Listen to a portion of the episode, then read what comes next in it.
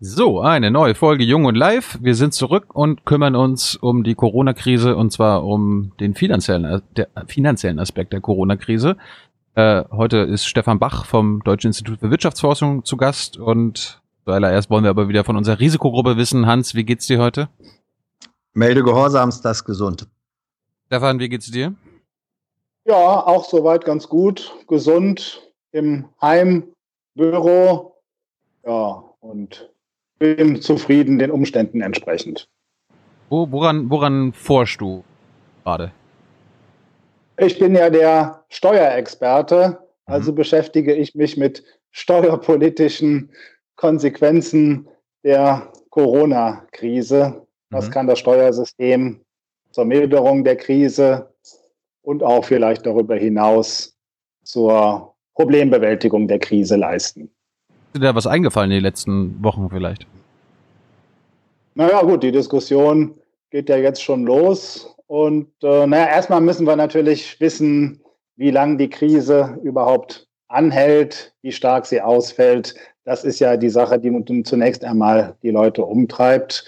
Und äh, aber es ist klar, na, wir sind in der schwersten Rezession seit Menschengedenken kann man sagen, im Grunde genommen seit der Weltwirtschaftskrise haben wir nicht mehr einen so starken Einbruch gehabt. Ne? Und äh, klar, da bleibt kein Auge trocken. Das kostet viel Geld, mindestens fünf Prozent des Sozialprodukts, wahrscheinlich eher mehr, sagen wir zehn Prozent. Ja, und das heißt im Prinzip zehn Prozent weniger Geld erstmal für alle. Für die einen sehr viel weniger, für die anderen ein bisschen weniger.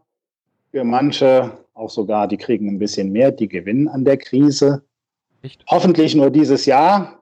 Aber wenn es länger anhält, dann wird es natürlich immer schwerer und der Staatshaushalt ist auf jeden Fall massiv davon betroffen. Wie kommst du auf diese 5% oder wie kommt man auf diese 10%? Das hört sich also gar nicht so viel an. Also als Laie denkt man, ach 5%, 10%, geht ja noch.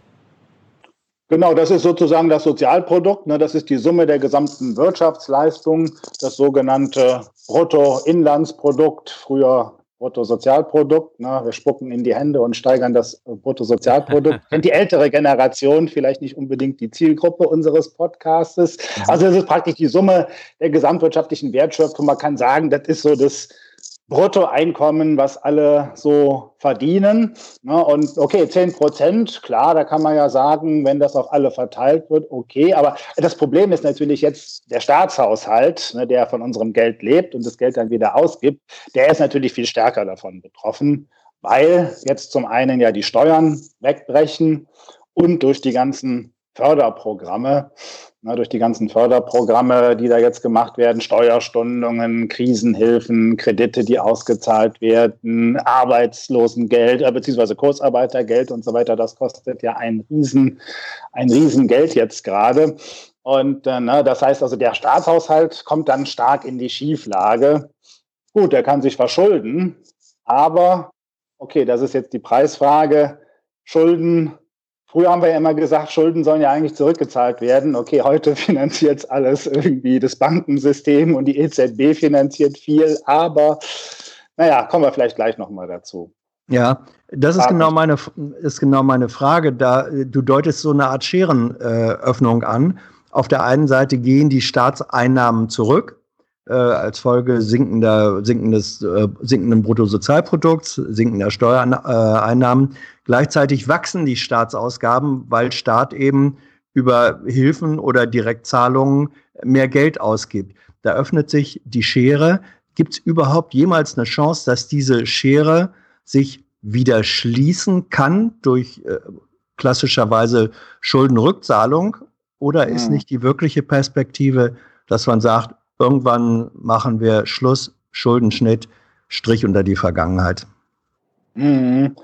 Ja, wenn wir mal zurückschauen, so auf die Entwicklung des Staatshaushaltes, dann hatten wir ja schon lange Zeit immer hohe Schulden und die Staatsverschuldung, die ist dann immer gestiegen. So zuletzt äh, war sie nach der Finanzkrise, wo wir ja die gleiche kann man leider nicht mehr sagen, aber auch eben eine sehr scharfe Rezession hatten, wo die Staatsschulden dann nochmal hochgesprungen sind auf 80 Prozent dieses Bruttosozialprodukts, also auf 80 Prozent unseres jährlichen Einkommens. Sind die Schulden. Ne? Also man muss, man muss praktisch, äh, wenn man die Schulden zurückzahlt, muss man praktisch äh, äh, äh zehn, äh, neun Monate dafür arbeiten, dass die Schulden abgetragen sind.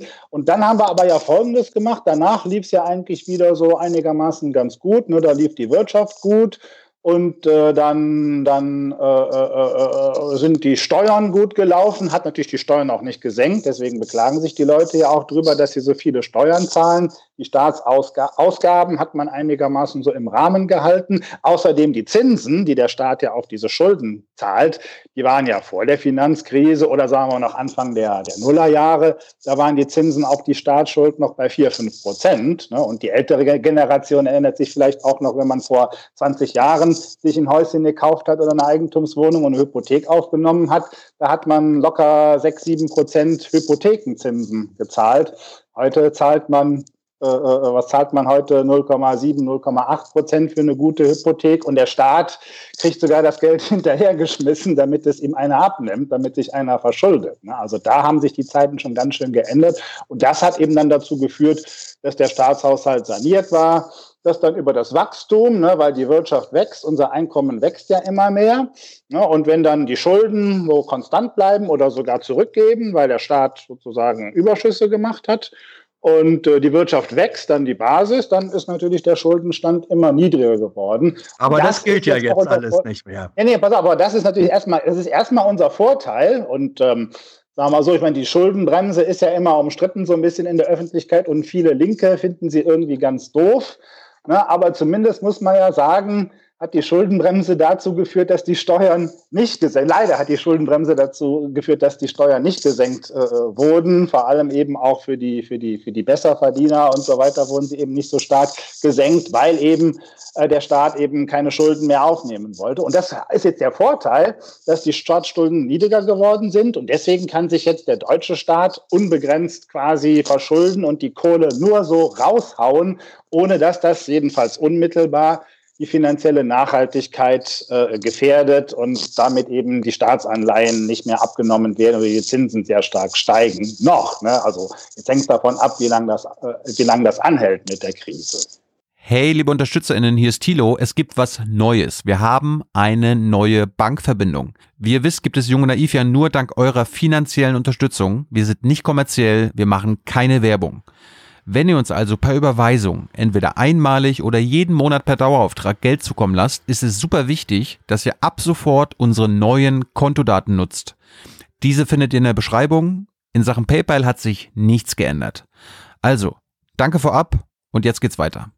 Ja, aber die Frage war äh, schon, okay, die, Frage, war ja runter und wieder war. Ja, ja, nee, die, die Frage war, das, was jetzt an Wahnsinns einfach neuen Schulden aufgenommen wird, wie du sagst, ohne Ende, wird das jemals irgendwie zurückgezahlt werden müssen? Oder ist nicht heute schon absehbar, dass irgendwann und vielleicht sogar global die ganze Welt sagt, Leute, lasst uns mal so tun, äh, als hätten wir, als hätte es diese Schulden wirklich nur als Zahl auf dem Papier gegeben. Wir machen einen Strich ja, ja. drunter und fangen bei Null an. Das war, das ja, war ja auch nach jedem großen Weltkrieg und so, so ja. Das kam, das kam früher vor. Ne? Also wir haben das ja glücklicherweise jetzt seit längerer Zeit nicht mehr erlebt, aber Staatsbankrott in der die Wirtschaftsgeschichte, die Finanzgeschichte ist voll von Staatsbankrotten. Das kommt eben leider immer wieder vor. Entschuldigung.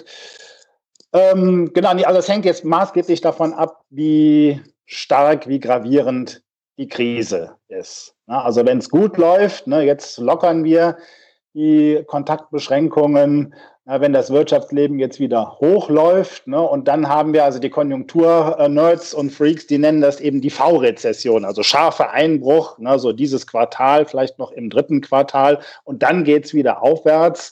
Ne, und dass wir dann vielleicht nächstes Jahr sogar schon wieder auf den Wachstumspfad zurückkommen.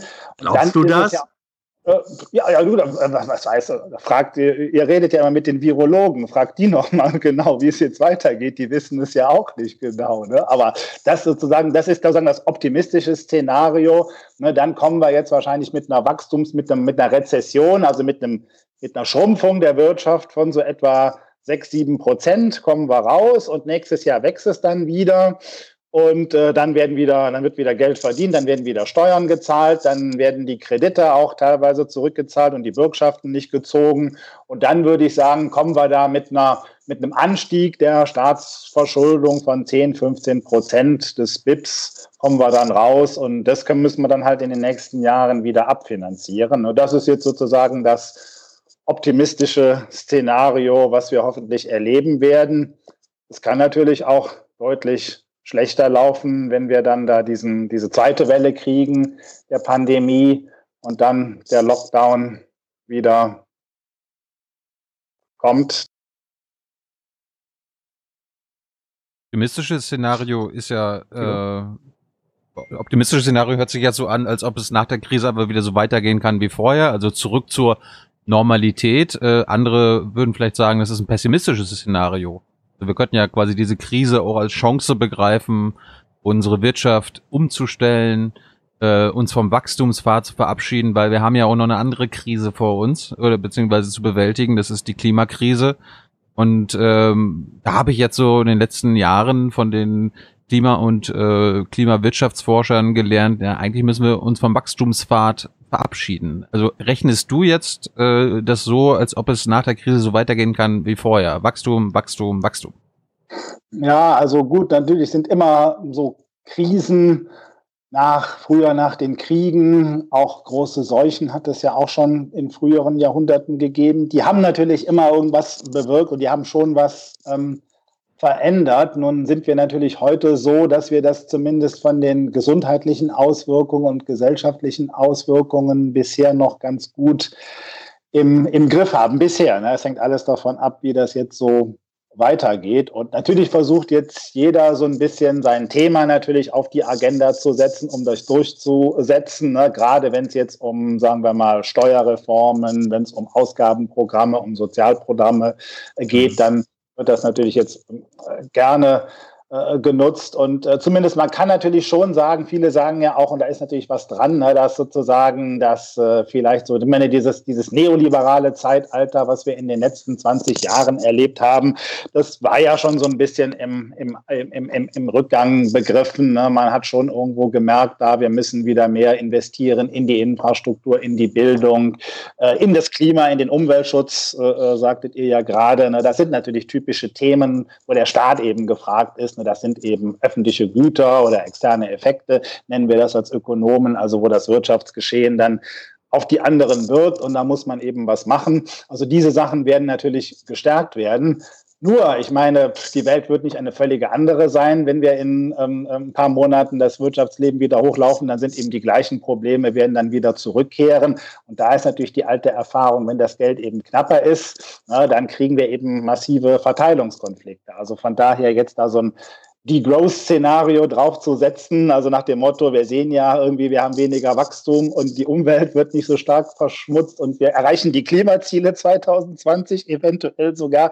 Das ist so einerseits ganz äh, schön, aber das wird keine das wird eben äh, äh, so ähm, nicht weitergehen, beziehungsweise eben, wie gesagt, die, die, die, äh, der Staat kann eben dann doch irgendwo nicht unbegrenzt das Geld eben raushauen und die Leute alle unterstützen. Na, da kriegen wir früher oder später die Verteilungskonflikte und eben für Verteilungskonflikte ist es natürlich ganz gut, wenn wir auch Wirtschaftswachstum haben, dass wir was erwirtschaftet haben, was wir verteilen können. Na, den Kuchen, den wir verteilen, der muss eben dann doch irgendwo leider bisher, solange die Computer nicht für uns arbeiten, äh, die Maschinen und die Roboter und die Computer nicht für uns arbeiten, solange ähm, brauchen wir irgendwie dann doch irgendwo den, den guten alten Kapitalismus, den, den brauchen wir leider wahrscheinlich äh, äh, äh wieder erstmal, jedenfalls. Äh, Übergangsweise, mal, für, die nächsten, für die nächsten, Übergangsweise für die nächsten 20 Jahre ist vielleicht so der der klassische Kapitalismus ist doch eigentlich insgesamt, muss man ja doch sagen, oder würden wir jedenfalls als Wirtschaftsforscher sagen, ist eigentlich keine so ganz schlechte,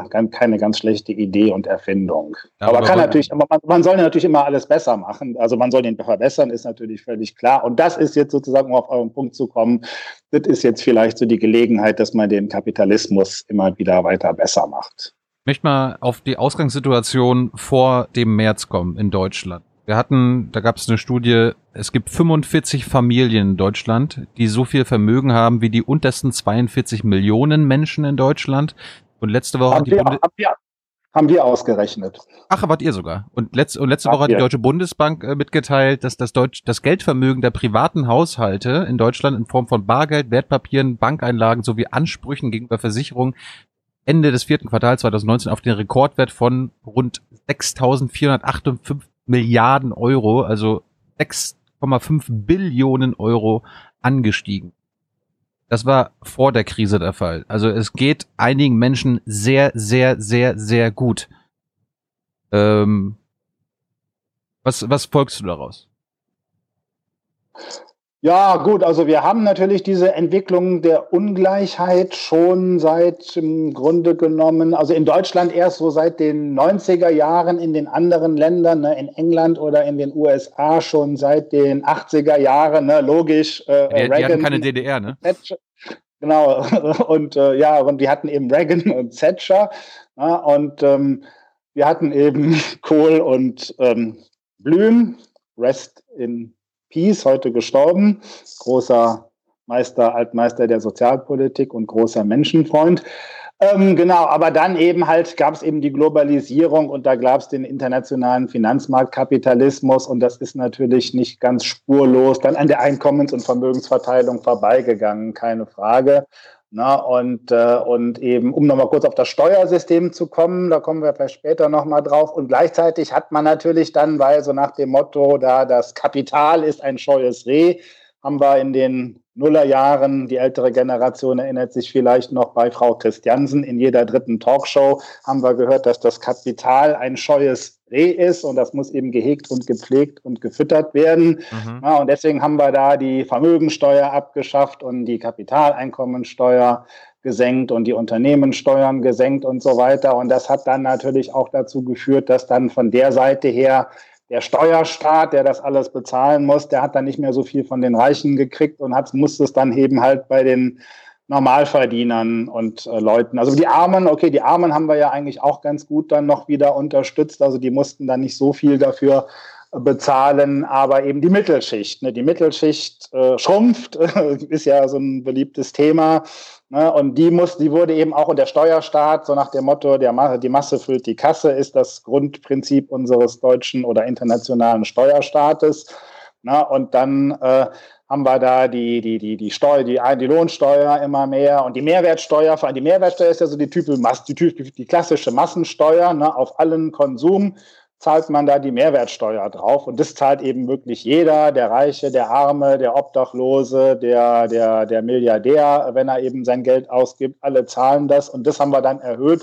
Und dadurch ist eben die Verteilung ungleicher geworden und auch eben dann, genau, und auch die, die Einkommen, die Top-Einkommen, die Kapitaleinkommen, nicht unbedingt die Zinsen. Ne? Die Zinsen sind verfallen, aber auch wieder typisch, so die Mittelschicht, ne? die spart eben am Sparbuch, da kriegt man nichts mehr, keine Zinsen mehr, während die reicheren Leute, so vielleicht unser eins, hat dann schon mal ein Aktiendepot und hat dann am Aktienboom äh, äh, äh, äh profitiert oder hat eine Eigentumswohnung, hat da am, am äh, Wohnungsmarktboom ähm, Bauboom hat er, also Immobilienboom hat er profitiert.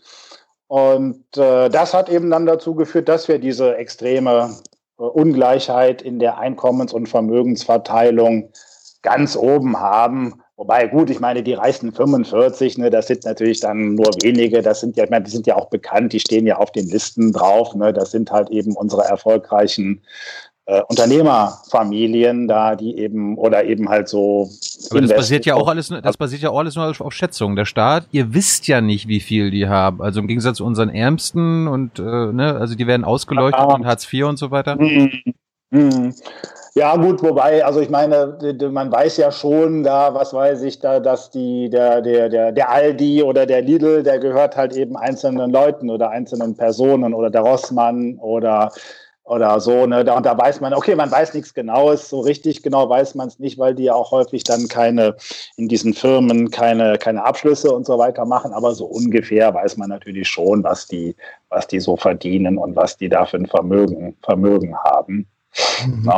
Also, was ich damit, vielleicht nochmal auf den Punkt zu kommen, genau, ist, also, meine, ist mit den 45 Reichsten, das finde ich jetzt nicht so entscheidend, weil es gibt immer, das ist eben auch, äh, das ist eben halt nun mal so im Kapitalismus, Leute, die da erfolgreich sind oder deren Familie mal historisch erfolgreich war und die gut gewirtschaftet haben, die sind dann eben nun mal reich. Ne? Das ist ja jetzt nicht so per se so, so wahnsinnig äh, schlimm. Und wenn die vor allem auch dann, wenn die mit ihrem Reichtum was Vernünftiges machen, das muss man ja auch mal sehen, Und da der Aldi zum Beispiel, ne, das ist ja sozusagen, heißt war, hat ja sozusagen die, die deutsche Arbeiterklasse seit den 60er Jahren mit äh, günstigen Lebensmitteln und so weiter ausgestattet. Das war doch eine, eine super, eine super Leistung. Ne? Und dafür kann der ja auch mal mal reich werden. Und äh, deswegen, also muss man doch sagen, also wenn wir, wir haben ja jetzt in Deutschland eher noch unseren deutschen Mittelstand, den German Mittelstand, der ist ja eigentlich doch, das ist doch eigentlich auch eine super Sache, weil der eben Arbeitsplätze schafft und gute Produkte herstellt und äh, die und, und auch die, die, die, die Regionen äh, stützt ne, und äh, die lokale Bürgergesellschaft unterstützt. Also deswegen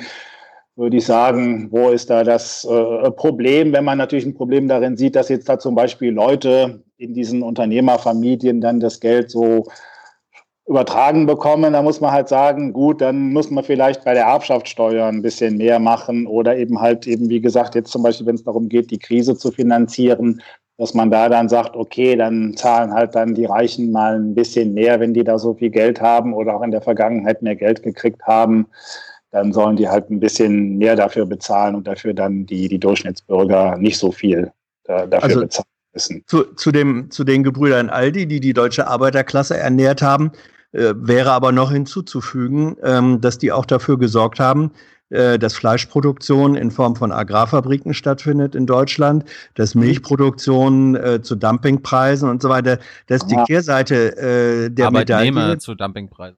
Ja, das ist Arbeitnehmer zu Dumpingpreisen. Also das finde ich soll da nicht unter den Tisch fallen. Das ist sozusagen die günstige Ernährung der Arbeiterklasse hatte ja die Kehrseite, dass eben Arbeitsbedingungen ähm, ungünstiger eher wurden. Was äh, ich gerne ansprechen möchte, wenn wir jetzt nochmal kommt, Steuerpolitik und, äh, äh, und Krise.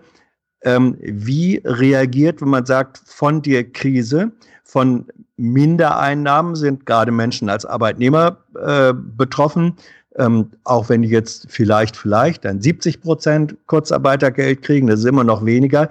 Was kann steuerpolitisch getan werden, um zu sagen, wir entlasten jetzt nicht nur ähm, Unternehmer, äh, Mittelstand oder so, sondern auch normale Bürger, die weniger Geld zur Verfügung haben auf absehbare Zeit wegen der Krise, können wir die in irgendeiner Form steuerlich mindestens entlasten. Investitionsbeihilfen wird man denen nicht geben können das eigentlich schon, warte mal, Hans, ist das eigentlich schon ein Framing, ja. wenn man davon Last spricht, wenn es um Steuern geht?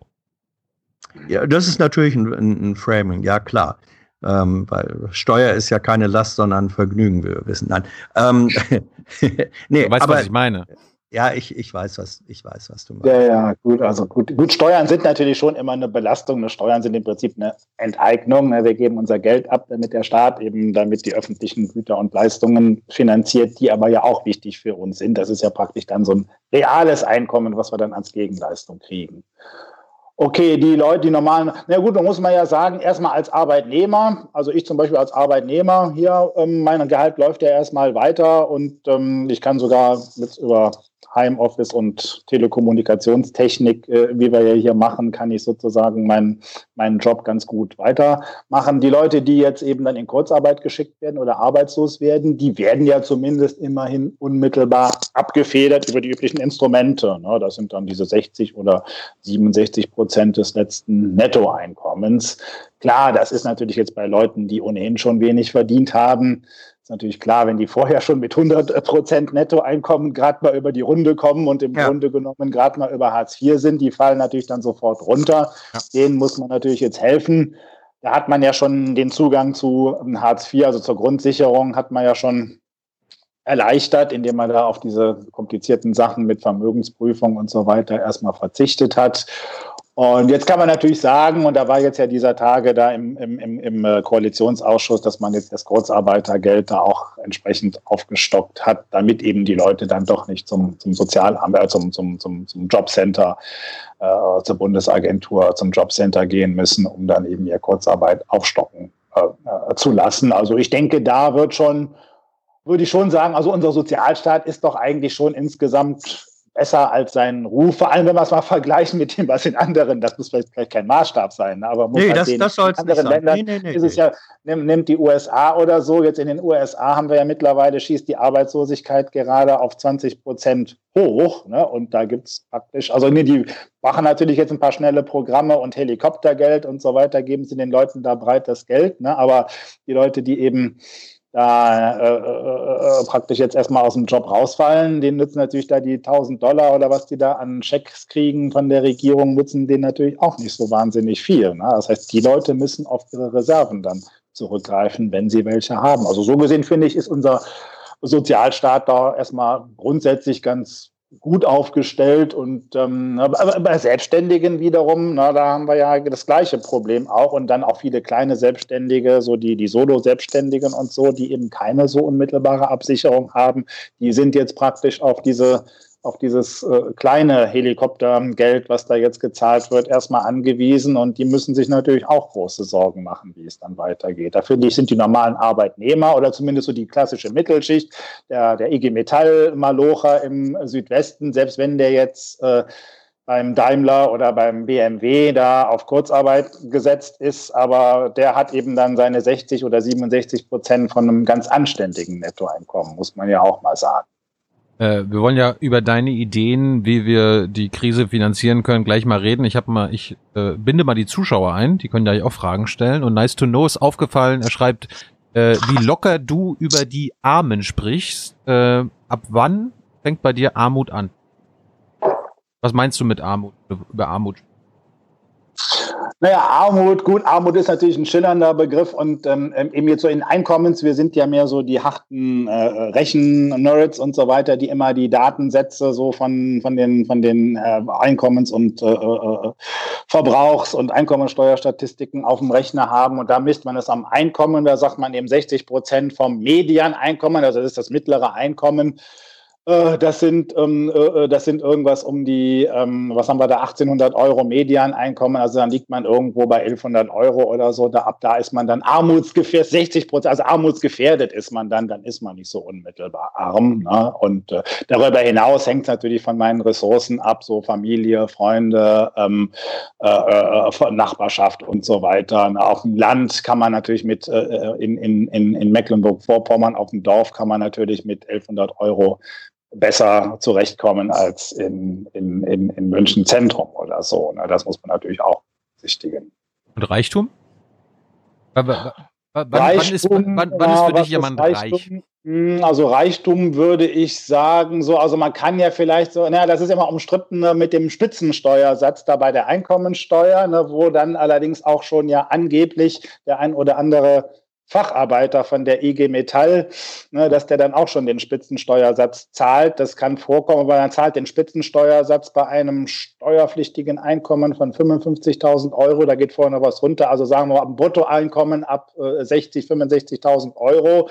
Da zahlt man dann schon den Spitzensteuersatz, ne? Und das schafft natürlich schon so in unseren, in den, in den, äh, hier so in den, in den Peer Groups äh, äh, äh, von den, von den ähm, gehobenen, vom gehobenen, auch vom gehobenen linksliberalen Bürgertum schafft das natürlich schon der eine oder andere ganz gut dahin.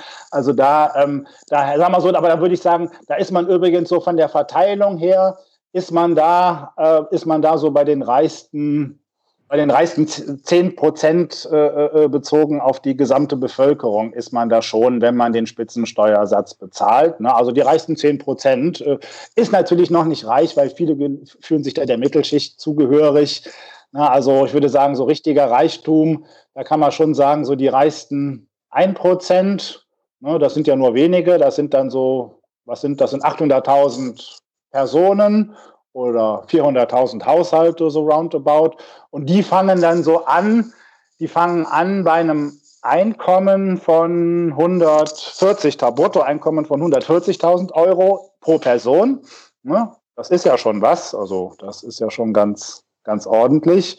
Ne? Und das Vermögen, wenn man das auf die Vermögensverteilung, das ist ein bisschen, ist natürlich nicht ganz deckungsgleich, weil es gibt Leute mit hohem Vermögen und nicht so hohem Einkommen und umgekehrt. Ne? Der Manager äh, der Manager, aus der, der aus der Arbeiterklasse aufgestiegen ist, der verdient vielleicht auch mal irgendwie äh, eine Million, aber hat eben noch nicht so viel Vermögen gebildet. Deswegen ist das nicht ganz deckungsgleich. Nee, aber die reichsten 1%, äh, die fangen so an bei einem Vermögen von ungefähr so, das müssten so um die äh, eine Million Euro so etwa fangen die an. So, das ist ja schon, und eine Million Euro netto, ne, also nach Abzug von Schulden, das, äh, das ist ja schon mal, das ist ja schon mal was und davon kann man, glaube ich, ganz gut leben. Also das ist dann Reichtum. Also sagen wir mal, also die Top 1 bis 2 Prozent, ne, da ist dann vielleicht auch Herr, ja, ja, ja. Merz? Friedrich, Friedrich, Friedrich Merz, der, der, der fühlte sich doch auch immer der Mittelschicht zugehörig, oder Gehobene, wie war das? Ja. gehobene, genau, das ist dann die, also sagen wir so, das ist dann so ab der gehobenen Mittelschicht von, von Friedrich Merz, da ist man dann reich. Jetzt weiß ich, ich meine, ich bin jetzt nicht so alt wie ihr, ich will euch jetzt nichts unterstellen, aber ich bin in den, mit in den 80ern geboren in einem anderen Land, aber vielleicht kann Hans oder du uns mal erklären, mussten die Reichen, Reichen damals in den 80ern auch schon so viel zahlen? Oder weniger oder viel mehr in Sachen Spitzensteuer?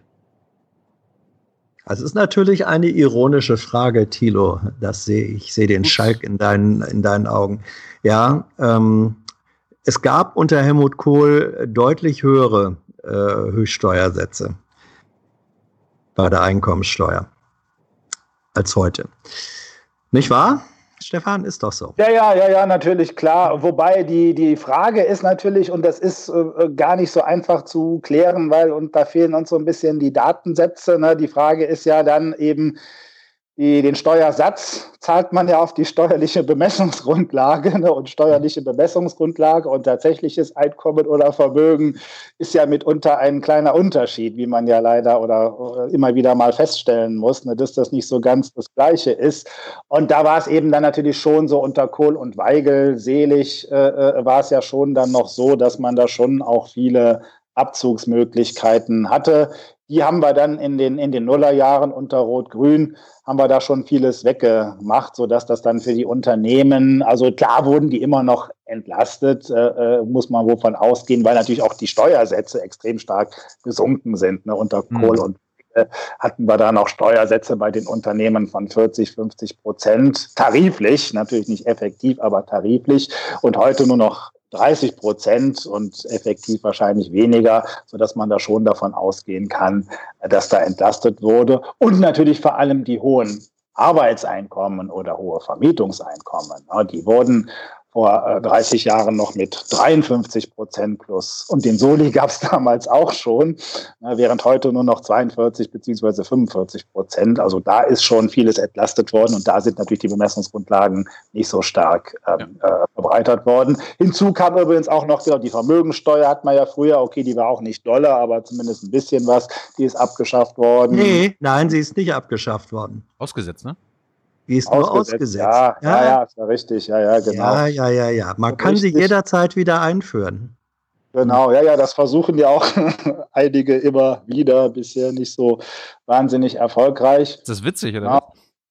Nö, nö, nö, ja, ist, äh, ist leider eben, oder was heißt, ist eben immer wieder das, das, das Bemühen darum, genau, also seit die eben aufgehoben worden ist, genau, das ist aufgehoben worden, weil man sich damals eben auch nicht über eine Neuregelung von diesen alten Bemessungsgrundlagen verständigen konnte. Und da hat dann eben da hat man, da hat man das dann eben einfach, weil das Verfassungsgericht gesagt hat, das geht nicht mehr mit diesen uralten Bemessungsgrundlagen, da ist es eben einfach ausgelaufen.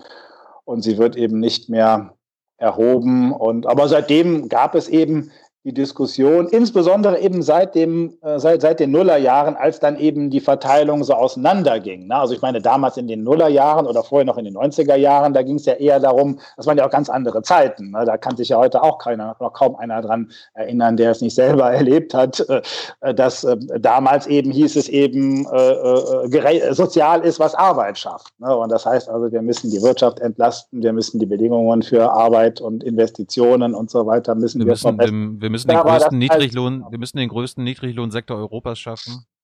Genau, immer noch besser im Niedriglohn äh, malochen, als eben arbeitslos zu sein. So, das ist, war so die, die, die Philosophie und das äh, finden ja viele auch heute noch ganz gut. Ne? Und da war das eben Teil des Programms und ähm, ja, und äh, solange man das sozusagen äh, weiter als sozusagen, solange das die Maßstäbe sind für die, für die Arbeitsmarkt- und Sozialpolitik, ähm, äh, äh, gibt es da eben keine klaren Perspektiven. So, jetzt wollen wir ja mal über deine Ideen reden. Also, äh, wir, uns ist klar, wir wissen noch nicht, wie lange die Krise ist, aber die Krise wird teuer für den deutschen Staat. Ähm, wir haben uns jetzt an dich gewendet, weil du hast eine Idee, wie man zum Beispiel mit einer Vermögensabgabe, die über 10, 20 Jahre läuft und vielleicht nur die obersten 1% belastet, ähm, es bezahlen kann in Kombination mit einer mit einem Corona-Solidaritätszuschlag. Erklär uns das mal und unseren jungen Zuschauern und Zuschauerinnen, damit die das verstehen, was da deine Idee ist. Also klar, ne? also die Krise wird relativ hart und wir müssen davon ausgehen, dass die Staatsverschuldung mindestens 10 Prozentpunkte des Sozialprodukts steigt, eventuell auch 20 Prozentpunkte und mehr. So. Und das ist, wie gesagt, keine unmittelbare Belastung für die finanzielle Nachhaltigkeit des Staates, äh, aber eben mittelbar schon und man weiß nicht, was kommt. Das heißt, es spricht einiges dafür und auch die viel gescholtene Schuldenbremse verpflichtet uns ja auch dazu, dann diese außerordentlichen Schuldenzuwächse über 20 Jahre abzubauen.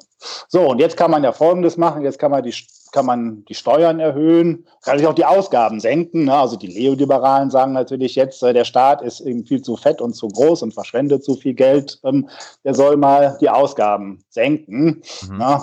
Ah, gut, auch keine. Ja, sagen wir so, dass es natürlich die eine oder andere Verschwendung in unserem Staatshaushalt gibt. Äh, soll ja vorkommen. Äh, das Problem ist eben halt, wenn es dann so konkreter wird, fällt den Politikern dann doch nicht so viel ein. Und auch mittlerweile haben es auch, glaube ich, die Neoliberalen und die Konservativen haben es aufgegeben. Ne, früher haben ja Minister Friedrich Merz zum Beispiel vor 25, so lange ist es noch nicht her, vor 15 Jahren, als er da seine Steuerentlastungen finanzieren wollte, da hatten die ja noch die eine oder andere Idee, die sich dann aber nicht umsetzen äh, ließ. Und deswegen haben sie es mittlerweile aufgegeben. Fazit, äh, lange Rede, kurzer Sinn, es wird zu Steuererhöhungen Steuererhöhungen kommen. So, und jetzt, wenn wir nochmal kurz einen Blick auf unseren Steuerstaat nehmen, da haben wir dann so zwei große Pfeiler von dem deutschen Steuersystem. Das eine ist die bereits erwähnte Mehrwertsteuer ne, auf den Verbrauch. Da wird der Verbrauch besteuert, 19 Prozent oder ab und zu mal 7 Prozent auf alles, was wir ausgeben. Das ist die eine, äh, die eine Grundpfeiler des deutschen Steuerstaates. Und der andere ist eben die Einkommensteuer, die hat eben dann in der Steuergerechtigkeit den Vorteil, dass die so, dass die eben die, die reichen Leute starke, die ist progressiv. Ne? Das heißt also, mit zunehmendem Einkommen steigt die Steuerbelastung vielleicht nicht immer so, dass das Einkommen nicht immer so ganz gut abgebildet ist und viele Leute dann mit zunehmendem Einkommen natürlich dann auch die Steuerhinterziehung oder die Steuervermeidung, also die legale mhm. Steuerhinterziehung, wenn ihr so wollt, die Steuervermeidung eine größere Rolle spielt. Na, also das ist schon, aber zumindest ist die grundsätzlich progressiv. Ne, so, und jetzt kann man ja sagen, okay, je nach politischen Konstellationen muss man vielleicht auch, je nachdem wie gravierend das ist, muss man beides machen. Also die Mehrwertsteuer Ne, die haben wir in der Vergangenheit ja auch dann eben in den, in den erwähnten klassischen äh, äh, goldenen äh, neoliberalen Zeiten haben wir die Mehrwertsteuer ja auch direkt von 16 auf 19 Prozent angehoben. Da haben wir dann den Staatshaushalt gut mit saniert. Ne, und jetzt wird man sagen, okay, jetzt wie gesagt, aufgrund der Entwicklung der Einkommens- und Vermögensverteilung wird man vielleicht heute sagen, da sollen dann schon eben die reichen Leute ein bisschen mehr dafür zahlen. Aber so, warum, lange warum, warum sollen die nicht alles zahlen? Ja, aber man meinetwegen auch sollen sie alles zahlen. Ja, aber das Problem, okay, jetzt gibt es natürlich ein paar Restriktionen. Äh, äh, da muss ich ja dann doch mal den geübten äh, äh Wirtschaftsforscher und Volkswirt raushängen lassen, ne, weil mhm. ja so die, die, die, die, sag mal so, die reichen Leute sind ja auch dann doch irgendwo reich, weil sie eben äh, nicht nur geerbt haben, okay, das auch, sondern weil sie eben wirtschaftlich erfolgreich sind und gut wirtschaften. Ne? Und äh, das heißt aber, die entscheiden auch eben über das Wirtschaftsleben, über den Einsatz der, der Produktions. Wir sind eben Vorgesetzte, Manager, ähm, Kapitalisten und so. Und jetzt ist ja das Problem, wenn wir jetzt die Kapitalisten dann im Kapitalismus so zu sehr ver, ver, verärgern, ne, dann investieren die vielleicht weniger oder investieren im Ausland oder äh, machen Steuergestaltungen, die es ja auch eben halt noch viele gibt und das kriegen wir nicht so ohne weiteres. Deswegen, das ist sozusagen die Begrenzung dann dass man jetzt dann die Reichen zu sehr besteuert. Na, das muss man eben auch immer wieder berücksichtigen. Aber, was ist, aber, okay, aber, aber deine Idee. Genau, also jetzt sozusagen deswegen jetzt folgendes, genau, also wie gesagt, so, man kann ja zumindest sagen, also ich sage, oder ich würde sagen, so, man kann, also da geht eben schon, wir haben eben dann doch ja, wie gesagt, wir haben die ja entlastet und das hat sicherlich wirtschaftlich ein bisschen was gebracht, aber jetzt auch nicht so, so wahnsinnig viel. Das heißt, da geht schon noch ein, geht schon noch ein bisschen, ne, zumindest bei den Einkommen, die jetzt nicht so direkt so mo mobil sind. Ne? Also zum Beispiel bei, bei Managern. Ne? Die Manager sind jetzt nicht so, nicht so wirklich äh, äh, mobil oder bei den Mieteinkommen. Was heißt mobil? Was meinst du damit? Also mobil meine ich, also dass die dann, dass die dann irgendwo, dass die dann eben weniger investieren oder auch ins Ausland verziehen. Na gut, an der einen oder anderen Stelle, so der eine oder andere Superreiche ist ja auch bekannt oder Sportstars und so, die machen das ja da auch. Da könnte man sicherlich auch von der Politik mehr dagegen machen. Oder überhaupt muss man natürlich schon auch sagen, bevor ich das vergesse, also muss natürlich schon sagen, wenn man die Reichen wirksamer besteuern will, ist es natürlich grundsätzlich günstig, dass man, dass man das international macht. Ne? Also siehe da auch da, was weiß ich, da die Vorschläge von Piketty und anderen, die dann so praktisch so eine europäische oder internationale Vermögensteuer. Wenn man das macht, wenn man das hinkriegt, na, natürlich ist das unendlich schwer. Ne? Wir haben ja schon wahnsinnig schwer, da mal so die Zinsbesteuerung auf der europäischen Ebene zu koordinieren, weil es da ja viele unterschiedliche wirtschaftliche Interessen gibt ne, und dann immer wieder so ein kleines Land da, Irland oder Österreich oder wer auch immer oder Luxemburg, ne, die, die, die gehen dann immer schnell, die machen natürlich ihre eigenen Sachen da. Das ist, oder muss einstimmig sein, weil Einstimmigkeitsprinzip, weil Steuerrecht ist ja ein essentielles nationales Souveränitätsrecht, das lassen sich die Länder da nicht abkaufen. Also deswegen, das muss man international machen. Okay, und jetzt zu dem Punkt, genau, also wie kann, was kann man machen? Also ich würde schon, also das geht, da geht schon so ein bisschen, also ich würde sagen, so wir können schon sagen wir mal so vorsichtig. Man darf es eben, wie gesagt, nicht übertreiben oder muss eben zumindest vorsichtig sein, ne, um eben zu gucken, wie wirkt denn das Ganze dann. Also ich würde sagen, man kann schon so die, ähm, also man könnte schon jetzt sozusagen vorsichtig vielleicht erstmal so die Einkommensteuer nach oben hin so ein bisschen anpassen, ne, zu entweder den Spitzensteuersatz erhöhen oder eben den Solidaritätszuschlag.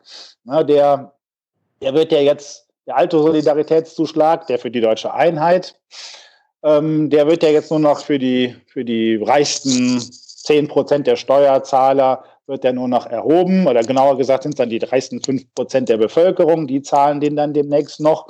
Na, und das könnte man ja auch nutzen, um dann nochmal dann zusätzlichen Corona-Soli um drauf zu machen, wenn man jetzt nicht den Steuersatz erhöhen will. Man kann natürlich auch direkt, also die eine, vielleicht auch noch zur Erklärung, der Solidaritätszuschlag ist ja einfach ein Zuschlag auf die Einkommensteuer obendrauf. Und man kann auch direkt den Tarifbruch nehmen, also von 42 auf äh, 45 und von 45 auf 47 Prozent. Oder eben halt, jetzt macht man es eben mit dem Soli, ist nur ein bisschen komplizierter, hat auch so technisch-rechtliche finanzföderalistische Gründe, weil eben der Bund den Solidaritätszuschlag äh, bekommt. Und vor allem, was natürlich wichtig ist, glaube ich, auch, weil die Leute ja immer sich beschweren, dass dann der Soli erhoben und ewig und drei Tage weitergeführt wird. Man soll den natürlich dann jetzt, wenn man das nochmal macht, also so einen Corona-Soli, den soll man natürlich klar zeitlich begrenzen. Oder wie, wie das ja auch mal bei dem alten Soli unter Kohl von 92, 93 war. Und danach war da 95 war dann die Kasse so leer. Und äh, da haben sie irgendwie einen Deal gemacht mit der SPD und La Fontaine und so weiter. Und da haben sie dann halt irgendwie das nicht mehr befristet. Und seitdem läuft der immer weiter. Und jetzt ärgern sich die Leute, dass der heute noch äh, läuft, der Soli, äh, obwohl die Einheit äh, im Prinzip schon 30 Jahre her ist und längst finanziert ist. Und das ist natürlich blöd. Also wenn, soll man dann sagen, da machen wir jetzt da diesen Soli für zehn Jahre und dann läuft der automatisch aus und äh, kann dann und äh, muss dann, dann, dann muss wieder muss man sich wieder was Neues überlegen, wenn man dann das ja. Geld. Also ich bin ja steuertechnisch äh, absoluter Laie ähm, und mhm. nach dem, was du jetzt sagst, habe ich den Eindruck, du hältst es für richtig und möglich und vielleicht nötig, dass äh, zur Finanzierung der Corona-Krisenlasten dann Steuern bei denen, die es sich leisten können, erhöht werden. Habe ich dich da richtig verstanden? Genau, also dass man eben, dass man, dass man hohe Einkommen stärker belastet durch eine Spitzensteuersatzerhöhung oder durch ein Corona-Soli. Und zum anderen, jetzt kommt die Vermögensabgabe ins Spiel oder so eine Vermögenssteuer, weil jetzt kann man ja sagen, okay, so ein typisches Instrument ja auch, wenn dann eben so eine Krise war und äh, die dann abfinanziert werden muss, ist dann so eine einmalige Vermögensabgabe, wo man dann sagt, also wo da noch viel übrig geblieben ist, so hat man das ja nach den Kriegen immer gemacht. Lastenausgleich.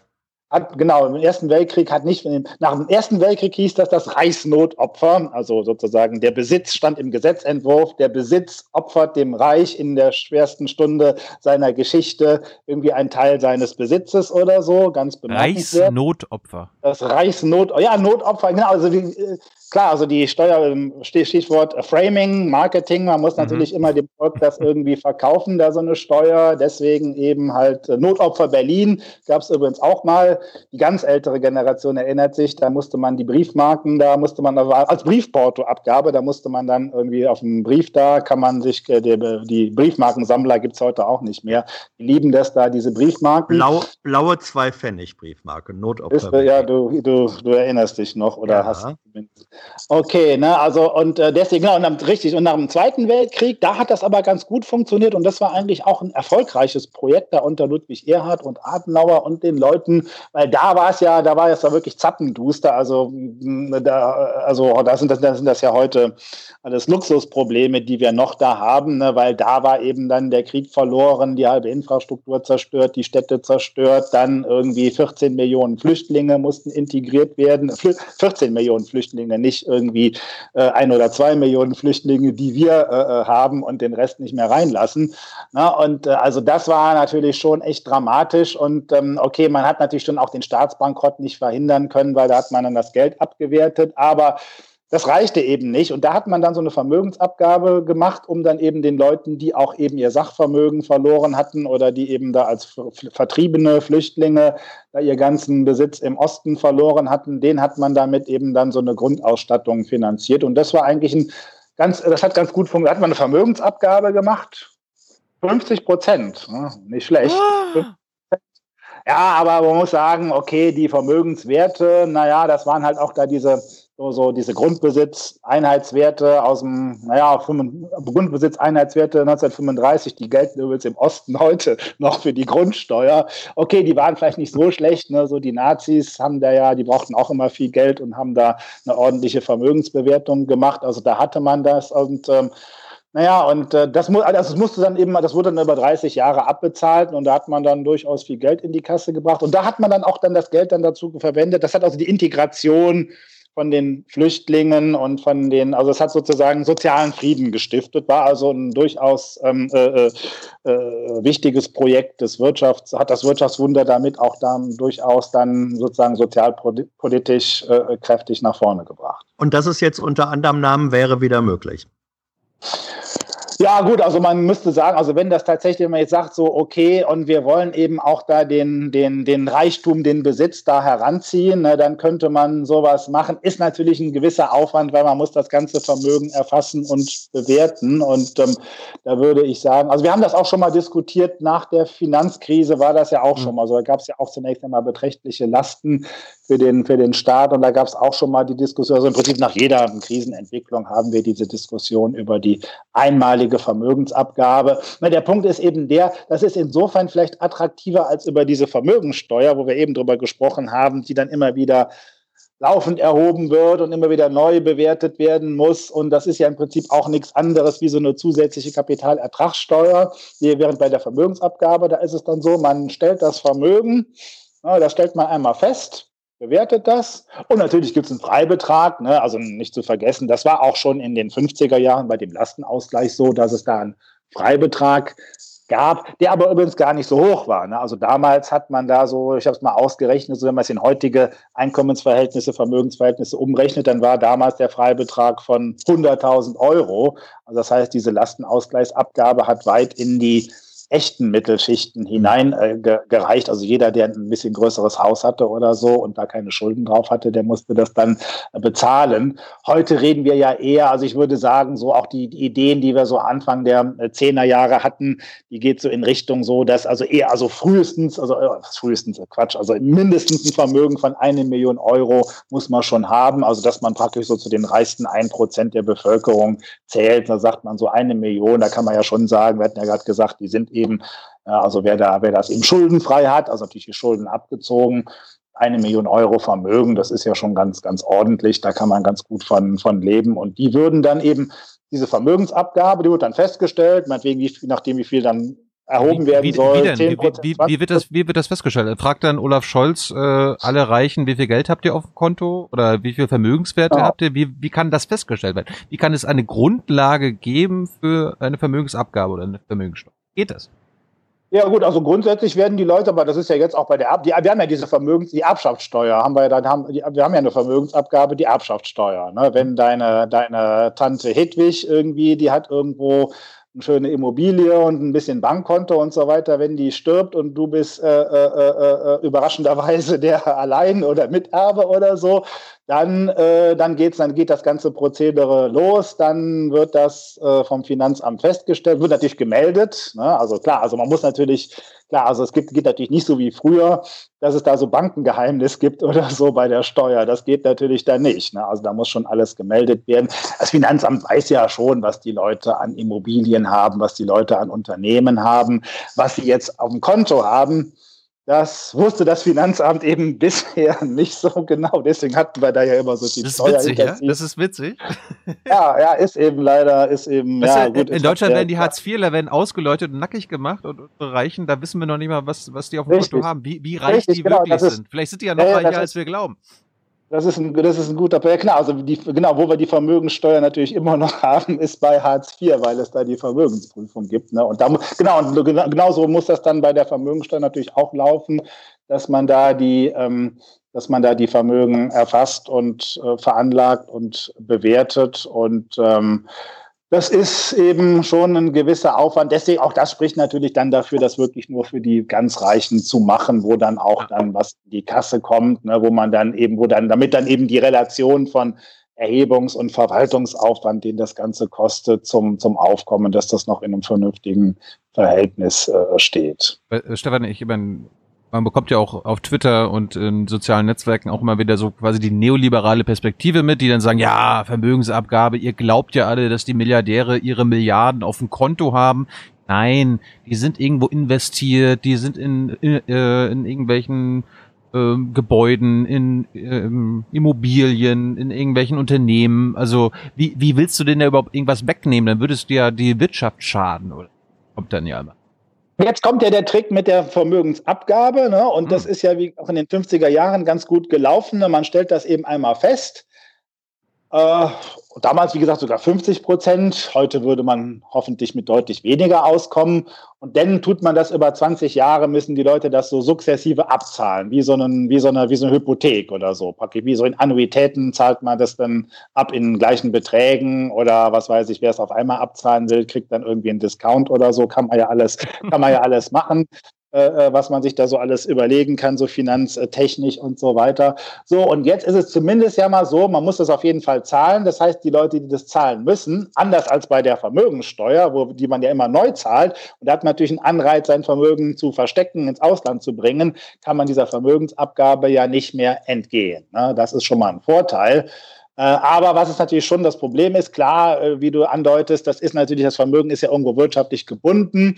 Ne? Der Mittelstand zum Beispiel, da die, die gut verdienenden Unternehmen, die ja häufig ordentlich was wert sind, die würden natürlich auch diese Abgabe zahlen. Und ähm, naja gut, die ähm, müssen das natürlich dann aus ihrem Vermögen nehmen und haben dann eben weniger Geld, um zu investieren oder die Leute zu bezahlen oder so. Ne? Da muss man oder natürlich Dividenden ausschütten. Genau, richtig, Dividendenausschüttung. Das heißt, genau, man muss es also so machen, dass die das aus ihren Erträgen abzahlen können, um da eben wirtschaftliche Schäden zu vermeiden. Das ist der mhm. Trick dabei. Und das hat, wie gesagt, in den 50er Jahren ganz gut geklappt. Natürlich auch, weil dann die Wirtschaft wieder einen großen Aufschwung genommen hat und das Einkommen stark gestiegen ist. Und da konnten die Leute dann ihre Annuitäten ganz locker so, nicht gerade aus der Portokasse, aber eben aus dem Gewinn Zahlen. Also das zeigt eben auch wieder, das Ganze setzt natürlich voraus, dass es uns danach wieder besser geht und dass wir wieder einen Aufschwung nehmen und die Leute das dann eben ordentlich bezahlen können. So, aber das hört sich ja alles logisch und sogar gerecht und fair an. Äh, was kann, wie, wie kann denn die Politik das jetzt nicht beschließen? Also, beziehungsweise äh, sag uns doch mal, du kennst ja dafür besser aus, wie werden die Reichen und die FDP und vielleicht Teile der CDU jetzt argumentieren, dass das, was du jetzt vorschlägst, nicht kommen soll?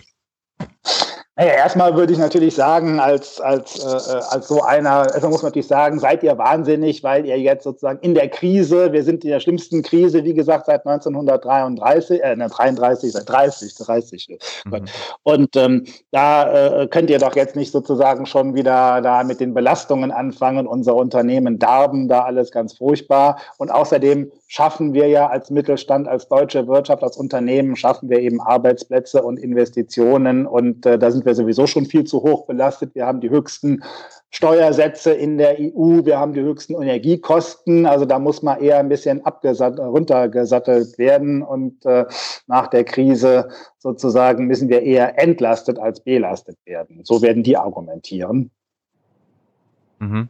Äh, ich binde mal ein paar überzeugt mich, überzeugt mich nicht kenne mich da jetzt nicht so aus. Also, okay. ja. aber ich meine, die werden sich ja mit Händen und Füßen wehren. Genau. Genau. Gut. Äh, ich nehme mal eine Zuschauerfrage. Anja Ulrich fragt, warum kann man das Steuerrecht nicht wie die USA an Staatsbürgerschaft koppeln? Also das, ja, das, bedeutet, das, das bedeutet, dass Michael Schumacher und Sebastian Vettel genau. jetzt nicht in die Schweiz gehen können und da Steuern zahlen können oder äh, unsere Superreichen und so. Ja, ja, das ist eine gute Idee. Ne? Das ist diese Geschichte, so man muss es eigentlich viel stärker international koppeln. Und deswegen ist es ja auch in den USA auch durchaus so, dass die tendenziell auch immer mal dazu neigen, ja solche Leute dann eben höher zu besteuern, äh, beziehungsweise dass da auch eben gar nicht so gerne gesehen wird, wenn dann Sportstars oder, oder Unterhaltungsstars da ins Ausland gehen. Denn bei uns hat sich das eben so eingebürgert, dass man eben da nach Monaco oder in irgendwelche Steueroasen äh, geht. Das müsste man halt auf EU-Ebene mal irgendwie besser in den Griff kriegen. Kann man, kann man das nur auf EU-Ebene machen oder kann der deutsche Staat äh, mit einem Steuerrecht das ändern? Du bist ja, ja der, Steuer, der, der deutsche Staat, ja, da gelten eben dann diese EU-Geschichten, ne, und die sind natürlich klassisch so Arbeitnehmerfreizügigkeit, Kapitalfreiheit, so diese vier, fünf Freiheiten. Ne, das ist sozusagen noch dieser, das ist eben ja dieser Wirtschaftsliberalismus, der sich da äh, niederschlägt. Und deswegen geht das da nicht so ohne weiteres, auch wenn da schon vieles so nachgesteuert worden ist. Aber ich meine, das muss, also wenn da der Wille vorhanden ist, geht das. Problem ist eben nur, um solche Regeln auf EU-Ebene zu ändern, muss man die Einstimmigkeit aller Mitglieder äh, äh, äh, einholen. Und das heißt, da hat also dann auch Luxemburg oder Österreich und Irland, die haben da hm. alle ein Veto.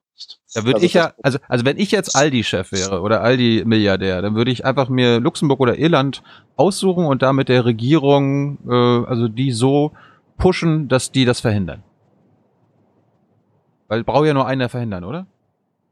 Genau, es muss nur ein, ein Land, Katar, jedes, also da zählt jede Stimme, die müssen einstimmig äh, geschlossen werden, diese, mhm. also einstimmig getroffen werden, solche steuerlichen Beschlüsse. Gut. Hans, du, bist, du warst damals in den 90ern schon Politikreporter. Hier gibt es den Hinweis mhm. aus dem Forum, ich zitiere mal zum Solidaritätszuschlag, weil Stefan gerade von dem Aufbau Ost geredet hat. 7,5 äh, Prozent der Lohnsteuer befristet auf ein Jahr. Mit diesen Bedingungen führte Bundeskanzler Helmut Kohl den Solidaritätszuschlag 1991 ein, um die Kosten des Golfkriegs zu decken. Richtig. Mhm, ja, ja. Ja, ja. Korrekt. Das, das, das stimmt. Genau, also erstmal war, glaube ich, der Golfkrieg tatsächlich ja. stand da im Vordergrund, weil, genau, es wurde ja auch gesagt, Kohl hatte ja versprochen, nicht nur die blühenden Landschaften, sondern eben, dass es keine Steuererhöhungen gibt. Und dann kam aber der Golfkrieg hinzu und das war zumindest die Hauptbegründung. Und ähm, dann hat man ihn tatsächlich auf ein Jahr eingeführt. Und das war eben so eine klassische, also so Sunset Legislation nennen wir das, also dass man sozusagen eben was einführt, aber dann von vornherein befristet. Das heißt, es läuft automatisch aus.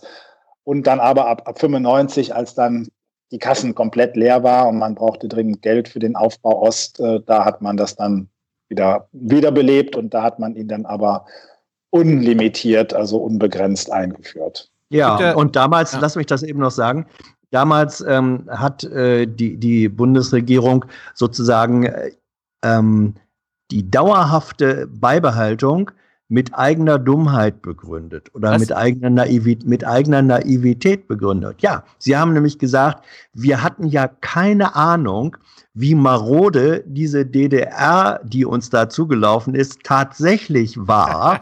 wenn wir das gewusst hätten, wenn wir nur eine ja. Ahnung davon, hätten wir niemals gesagt, das machen wir nur zeitlich befristet. Jetzt wissen wir es und deswegen sind wir gezwungen, diesen Solidaritätszuschlag dauerhaft weiter zu erheben. Also sie haben, die, sie haben den, den Wortbruch im Grunde, der es war, Sie haben den Wortbruch begründet mit eigener Naivität.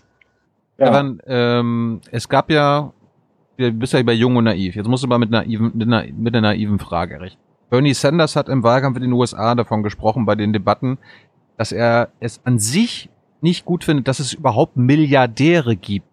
Können wir das in unserem Steuerrecht verankern, dass man max ein Maximalvermögen von 999 Millionen Euro haben darf und alles weitere mhm. äh, geht nicht? Ist das möglich?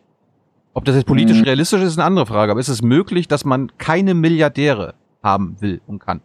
Mhm. Ja, nee, das ist, glaube ich, also ich bin natürlich jetzt kein Jurist, aber wir haben natürlich häufig mit Juristen zu tun, weil das ja immer ein wichtiges, wichtige Kriterien bei Steuerreformen sind. Und da würde ich sagen, nee, also das Eigentum Überhaupt, wie gesagt, das, der, der, Steuerstaat, das Steuerrecht ist ja schon auch, äh, äh, widerspricht ja grundsätzlich dem, ist ein Eingriff in das Eigentum. Ne? Also jede Steuer ist. Ja, aber jedes Grundrecht hat Grenzen, ne? Eigentum verpflichtet und so. Ja, nee, logisch, nee, nee, klar, voll, keine Frage. Ne? Klar, aber wie gesagt, das ist eben eine Enteignung. Ne? Der Staat nimmt uns das Geld äh, äh weg. Ich glaube schon, äh, Thomas von Aquino hat schon irgendwie im späten Mittelalter gesagt, dass äh, die, die Steuer ist ein legaler Raub. Ne? Also da wird sozusagen, das war, wie gesagt, wir haben ja die Begründung dafür, wir brauchen das eben und im modernen Kapitalismus, das geht nicht ohne öffentliche Güter, Infrastruktur und so weiter, da brauchen wir einfach die Steuer. Das ist schon mal klar.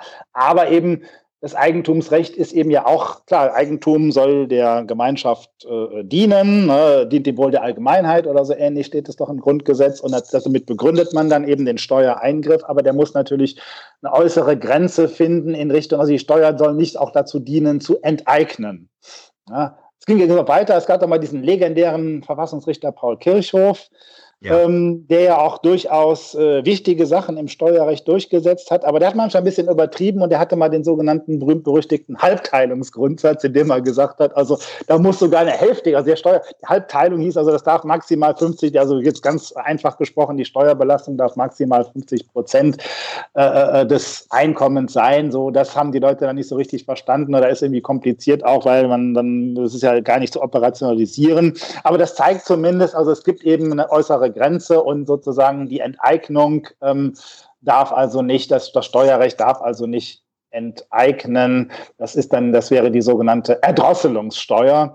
Die ist verboten verfassungsrechtlich. Auch zum Beispiel, um nicht zu missbrauchen. Man kann ja sagen, man, man, man äh, wird ja auch schon mal gemacht, so mitunter hat ja mal die eine oder andere Behörde oder Jurisdiktion will irgendwas verbieten, dürfen sie aber nicht. Dann nehmen sie, machen sie eine prohibitiv hohe Steuer drauf und, äh, oh, aber das ist sozusagen Missbrauch, also wenn man so will, das ist Formenmissbrauch, da wird das Steuerrecht dazu missbraucht, Dinge zu machen, die der Staat eigentlich nicht darf. Deswegen ist es verboten. Okay, Maximalvermögen eher nicht. Wie wäre es denn mit einem Maximaleinkommen oder einem Maximallohn? Wir haben ja einen Mindestlohn. Äh, wäre es möglich, wenn wir als Gesellschaft festlegen, dass ja. man nur noch maximal Summe X verdienen. Ja, ist ja in gewisser ja. Weise das gleiche Problem, weil Einkommen und Vermögen sind ja eigentlich auch zwei Seiten einer Medaille, ne? weil das Vermögen generiert eben Einkommen und umgekehrt, wenn man Einkommen eben äh, äh, also sozusagen das, das, das, das Vermögen ist sozusagen materialisiertes Einkommen und umgekehrt das Vermögen dient dazu, Einkommen zu, zu generieren. Deswegen mhm. ist das eigentlich die gleiche, das gleiche Problem. Also wie gesagt, das ist im Einzelnen umstritten. Man kann natürlich, wie gesagt, man kann, man darf Vermögen besteuern machen wir ja auch über die Erbschaftssteuer. Die Erbschaftssteuer ist ja im Prinzip so eine Art Vermögensabgabe und ist bei irgendwelchen entfernten Verwandten, also um nochmal auf deine ähm, äh, äh, äh, potenzielle äh, Erbtante zu kommen, ne, wenn das also entferntere Verwandte sind, da hast du nur einen relativ geringen Freibetrag von 20.000 Euro und übersteigende Beträge, zack, 30 Prozent. Ne? Und äh, wenn die dann einen bestimmten Betrag noch weiter übersteigen, geht also 50 Prozent von dem Vermögen, was du da erbst, wird abgegriffen. Also das geht schon in die Vollen, aber du darfst immerhin 30 beziehungsweise äh, also das Komplement, also dann 70 beziehungsweise 50 Prozent von dem Vermögen darfst du eben behalten. Na, und äh, wenn man das dann wahrscheinlich weiter hochziehen würde, bei der Erbschaftssteuer kann man ja auch noch sagen, das ist ja leistungslos, hat da nichts für getan und äh, gerade bei so entfernteren Verwandten, da hast du vielleicht auch gar nicht damit gerechnet, da was zu kriegen oder weiß es eben nicht so genau, könnte man eigentlich dann einen höheren Steuersatz nehmen. Aber wenn der dann so Richtung 100 Prozent geht, dann werden auch sofort die Betroffenen klagen und eben reklamieren, dass ihr Erbrecht als Teil des Eigentumsrechts, äh, dass, das, dass das verletzt wird. Weil ich meine, meine, ich schätze ja meine reiche Tante so ein, dass sie clever genug ist, mir das über Jahre im Vorfeld auch immer äh, zu schenken, was sie mir schenken darf und den Rest irgendwo anzulegen in irgendwelchen Unternehmen oder Immobilien, ja. damit sie nicht, damit ich die, die Erbschaftssteuer nicht zahlen muss. Genau, beziehungsweise sag ihr, sie soll es dir einfach irgendwie bar oder übers Konto rüberschieben, weil das kriegt das Finanzamt eben bisher nicht mit, Stichwort ja, eben Überwachung ich, und so. Aber ich, möchte ja, ich möchte ja solidarisch mit unserer Gesellschaft sein. Ne? Steuerhinterziehung dann. Hm. Okay, dann, dann, ich, ja, dann, okay. Ich würde gerne nochmal äh, zur Corona-Krise äh, zurückkehren. Ähm, mhm. Es ist so, dass gerade auch Unternehmen, Kleinunternehmer, ähm, die eben keine riesen Rücklagen oder sowas haben, ähm, die müssen aber zum Teil trotzdem, das ist so in der Systematik drin, Vorauszahlungen machen, äh, die auf Schätzungen der Einnahmen vergangener Jahre äh, beruhen, erkennbar werden die diese Einnahmen nicht haben, in diesem Jahr nicht, äh, im nächsten Jahr nicht. Ist es da nicht geboten, äh, also eigentlich zwingend geboten, dass äh, man seitens der Finanzbehörden sagt, wir verzichten jetzt auf diese Instrumente, ähm, weil sie äh, ihnen fehlt der, ihnen fehlt die Voraussetzung. Wird auch schon gemacht. Ne? Also die Steuervorauszahlungen sind ausgesetzt, die werden sogar zurückgezahlt.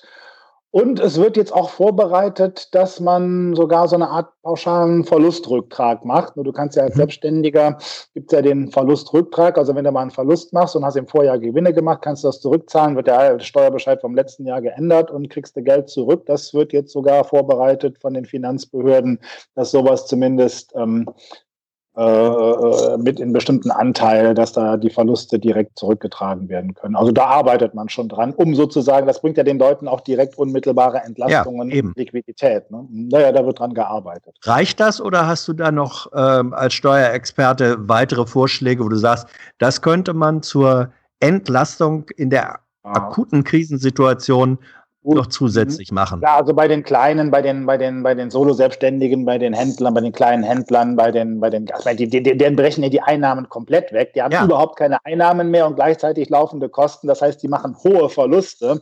Na, und äh, okay, die kriegen dann jetzt diese Soforthilfen, beziehungsweise äh, Soforthilfen, da diese, was sind das, 9.000, 15.000 Euro, je nach Bundesland, 9.000 Euro mindestens. Aber das ist ja sozusagen da gerade auch mit Blick auf die laufenden Kosten ist das ja nur ein kleiner Zuschuss. Ähm, der Rest wird erstmal als Kredite gewährt, die potenziell zurückgezahlt werden müssen. Also das ist schon dramatisch und da hilft natürlich, aber da hilft sozusagen die Steuerstundung. Wie gesagt, die zahlen ja keine Steuer, die, die, die mhm. Steuerstundung, das ist dann sozusagen schon bereinigt und wie gesagt, man kann, wenn die in der Vergangenheit Steuern gezahlt haben. Man muss ja auch Missbrauch vermeiden, das ist ja das Problem. Das wird ja jetzt auch teilweise missbraucht, dass da Leute Firmen fingieren, um die 9000 oder mehr Euro abzugreifen. Das muss man ja auch verhindern. Und da gibt es einen klaren Trade-off, also einen klaren Widerspruch zwischen einerseits unbürokratischen, schnellen Hilfen einerseits und andererseits Missbrauchsvermeidung. Und da könnte man natürlich sagen, okay, Firmen, die zumindest in der Vergangenheit Steuern gezahlt hat, und das weiß das Finanzamt ja, den könnte man, solche früher gab es mal Verlustrücktrag über zwei Jahre, ne, dass ja. man nicht nur ein Jahr zurückträgt, sondern zwei Jahre oder drei Jahre, so nach dem Motto, die, wenn die in der Vergangenheit ordentlich Steuern gezahlt haben, dann haben sie ja gut verdient, waren steuerehrlich, ne, und dann erstatten wir ihnen jetzt die, die Steuern zurück. Das könnte man noch machen, das äh, würde man auch, die Diskussion haben wir jetzt, das schlagen wir auch vor, dass man praktisch den Verlustrücktrag ausweitet für die Unternehmen. Stefan, wir haben jetzt schon länger gemacht als vereinbart. Hast du noch mal zehn Minuten, damit wir ein paar Zuschauerfragen abarbeiten können? Okay. Äh, Sabine will wissen, nenn uns eine Steuer, die du gerne, die es noch nicht gibt, die du gerne einführen würdest und eine Steuer, die es gibt, die du ab sofort abschaffen würdest. Hm.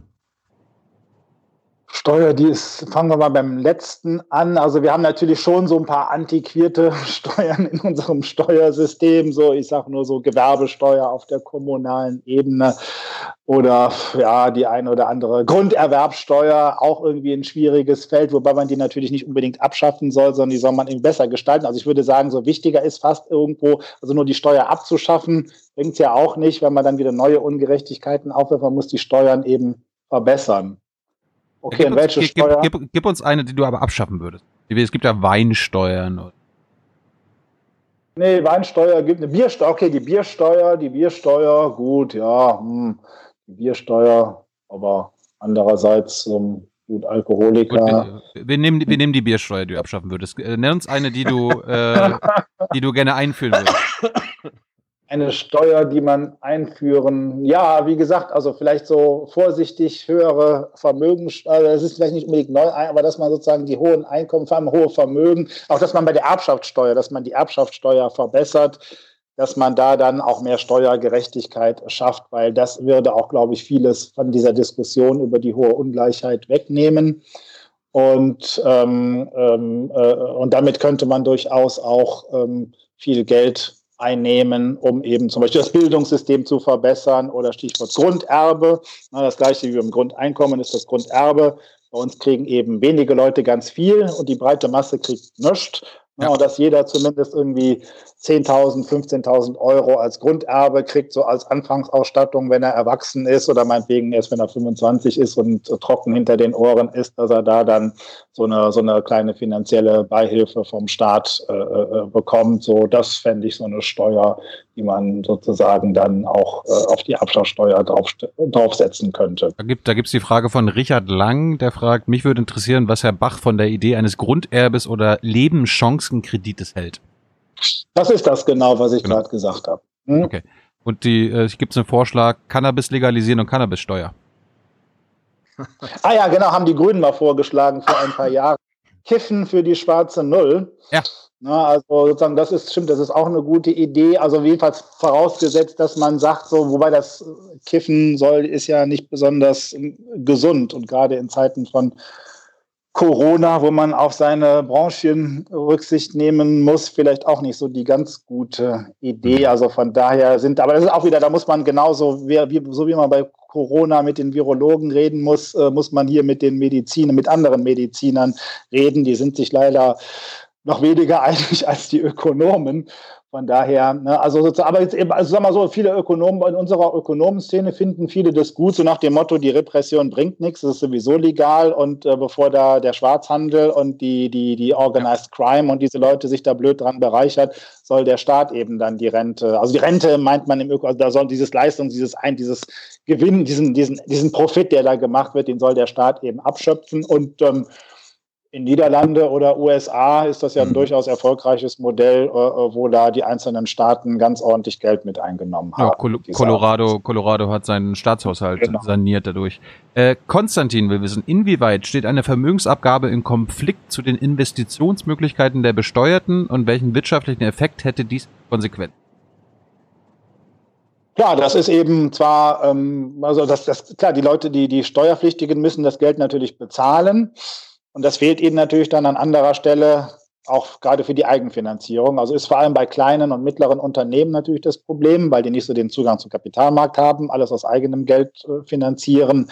Aber auch natürlich für unseren größeren German Mittelstand, na, der auch gerne mit Eigenkapital arbeitet und das fällt ihnen natürlich bei so einer Vermögensteuer, Vermögensabgabe auf die Füße.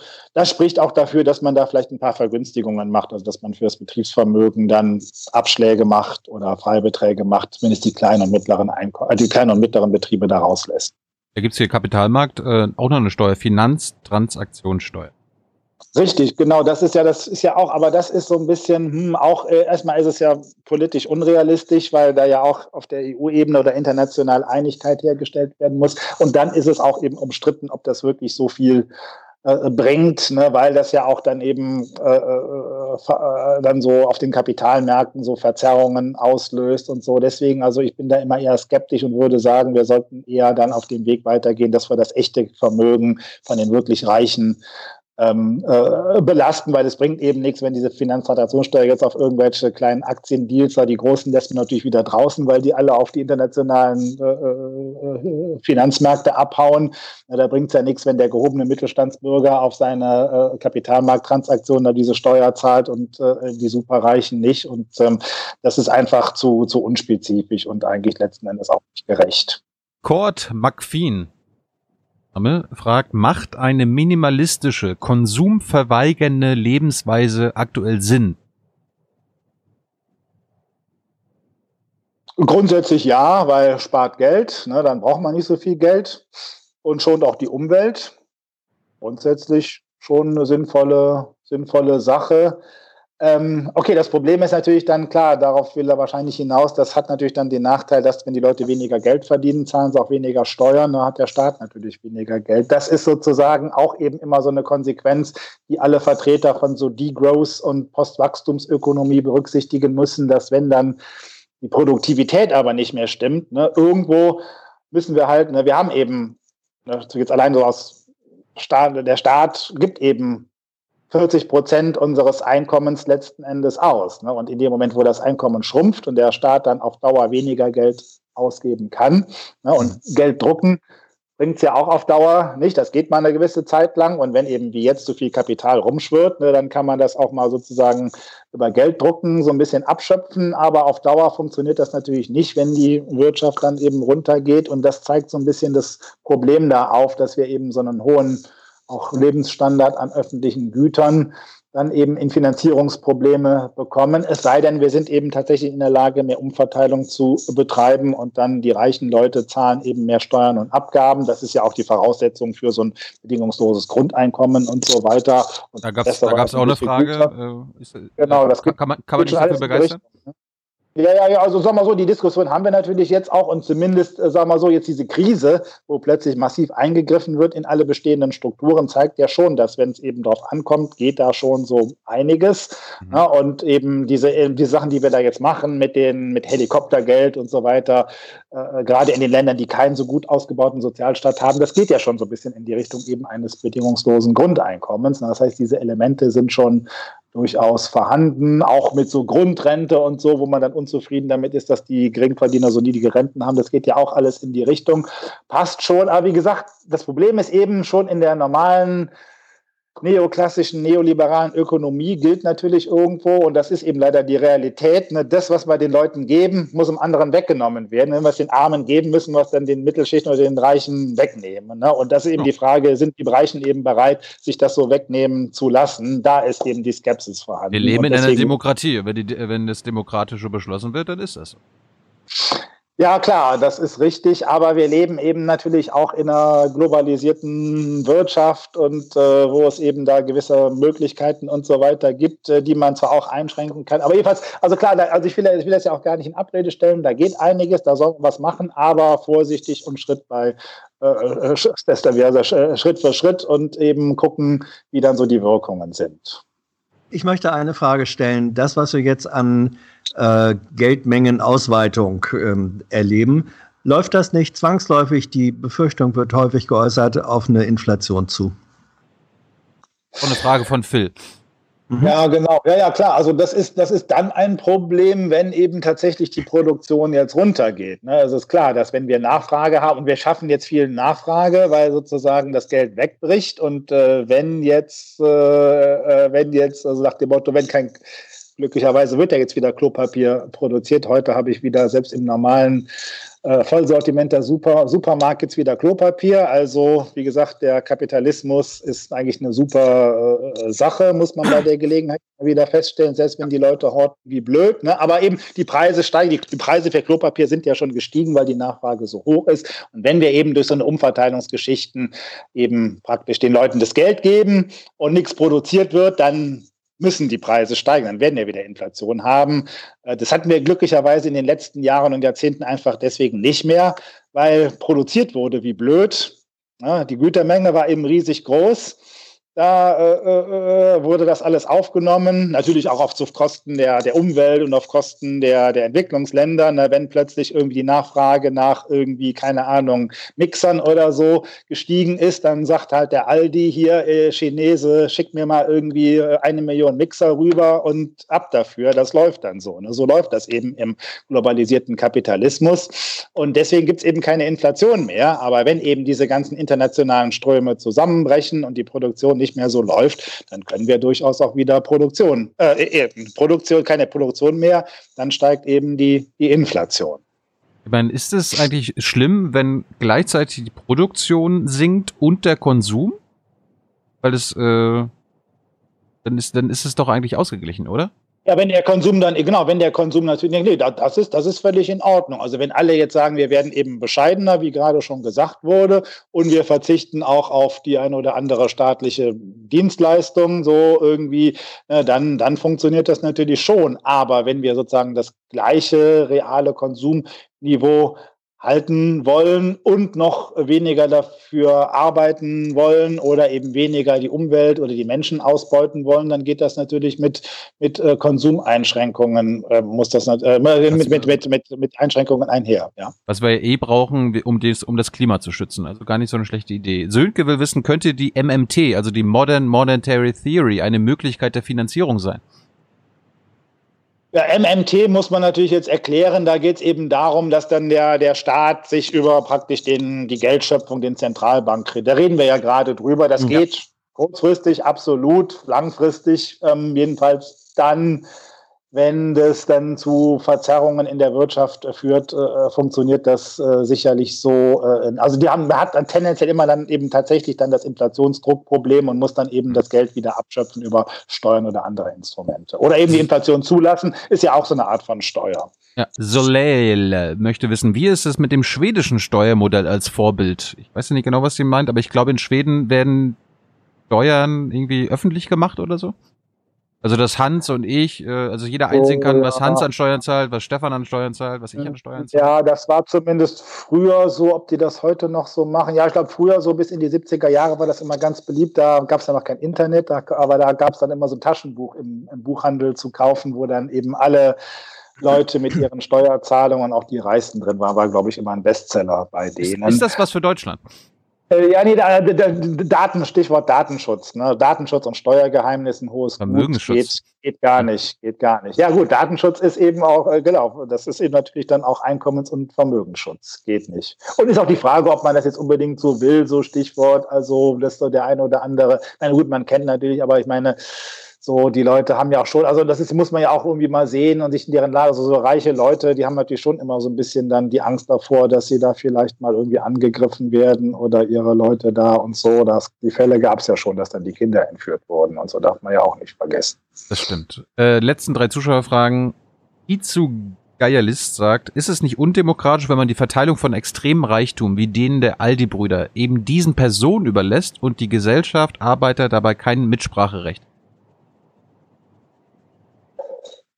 Ja, gut, also das ist ja einfach Teil unseres Wirtschaftssystems, dass jemand, der eben sehr erfolgreich ist und viel Geld verdient oder auch das Geld erbt, ne, die Erben, ne, aus, ja, genau, aus, ja gut, das ist eben die, genau, also gut, da würde man natürlich sagen, das ist sozusagen Aufgabe dann der Gemeinschaft, eben dazu, dazu zu sorgen, dass eben die, die Menschen nicht so ausgebeutet werden, deswegen Mindestlohn einführt oder eben die Umwelt nicht so ausbeutet oder die Entwicklungsländer nicht so ausbeutet. Das muss man natürlich dann entsprechend regulieren. Aber wer unter den entsprechenden Rahmenbedingungen ähm, äh, gutes Geld verdient. Und äh, diese Fälle haben wir ja auch äh, glücklicherweise in unseren, bei unseren, bei unseren wohlhabenden, reichen Leuten eben doch durchaus äh, viele. Ne? Wenn man sich mal so diese Leute anguckt, die auf der, auf dem, also die, die Deutschen, die auf der, auf der Forbes-Liste stehen, das sind ja meistens so diese, diese, diese, diese Self-Made, so, so diese Mittelständler, da, diese Hidden Champions, ne? die haben halt ein super Produkt entwickelt und sind damit eben erfolgreich gewesen und äh, damit haben sie auch sozusagen einen Beitrag für die, für die Gesellschaft äh, geleistet, weil sie da den, äh, das Wirtschaftsleben und den Fortschritt vorangebracht werden. Und denen mhm. soll man doch ihren Reichtum gönnen und aber natürlich besteuern. Das wäre hier meine, meine ja. Empfehlung. Also nicht also sozusagen kein übertriebener Sozialneid. Ne? Also wer ordentlich und äh, fleißig war und, und mit, äh, mit rechten Dingen ein höheres sein Vermögen zusammengespart und erarbeitet hat, den soll man doch bitte schön in Ruhe lassen. Man soll ihn natürlich hoch besteuern und vor allem natürlich dann, wenn das dann an die, an die, an die nächste Generation weitergegeben wird, dann kann man auch durchaus mal ein bisschen höher steuerlich zuschlagen. Das wäre meine Hans Martin fragt, könnte man Umweltschäden und die dadurch entstandenen Kosten mit einer direkten Steuer eintreiben? Wenn ja, wie garantiert man eine proportionale Gleichbelastung in der Bevölkerung?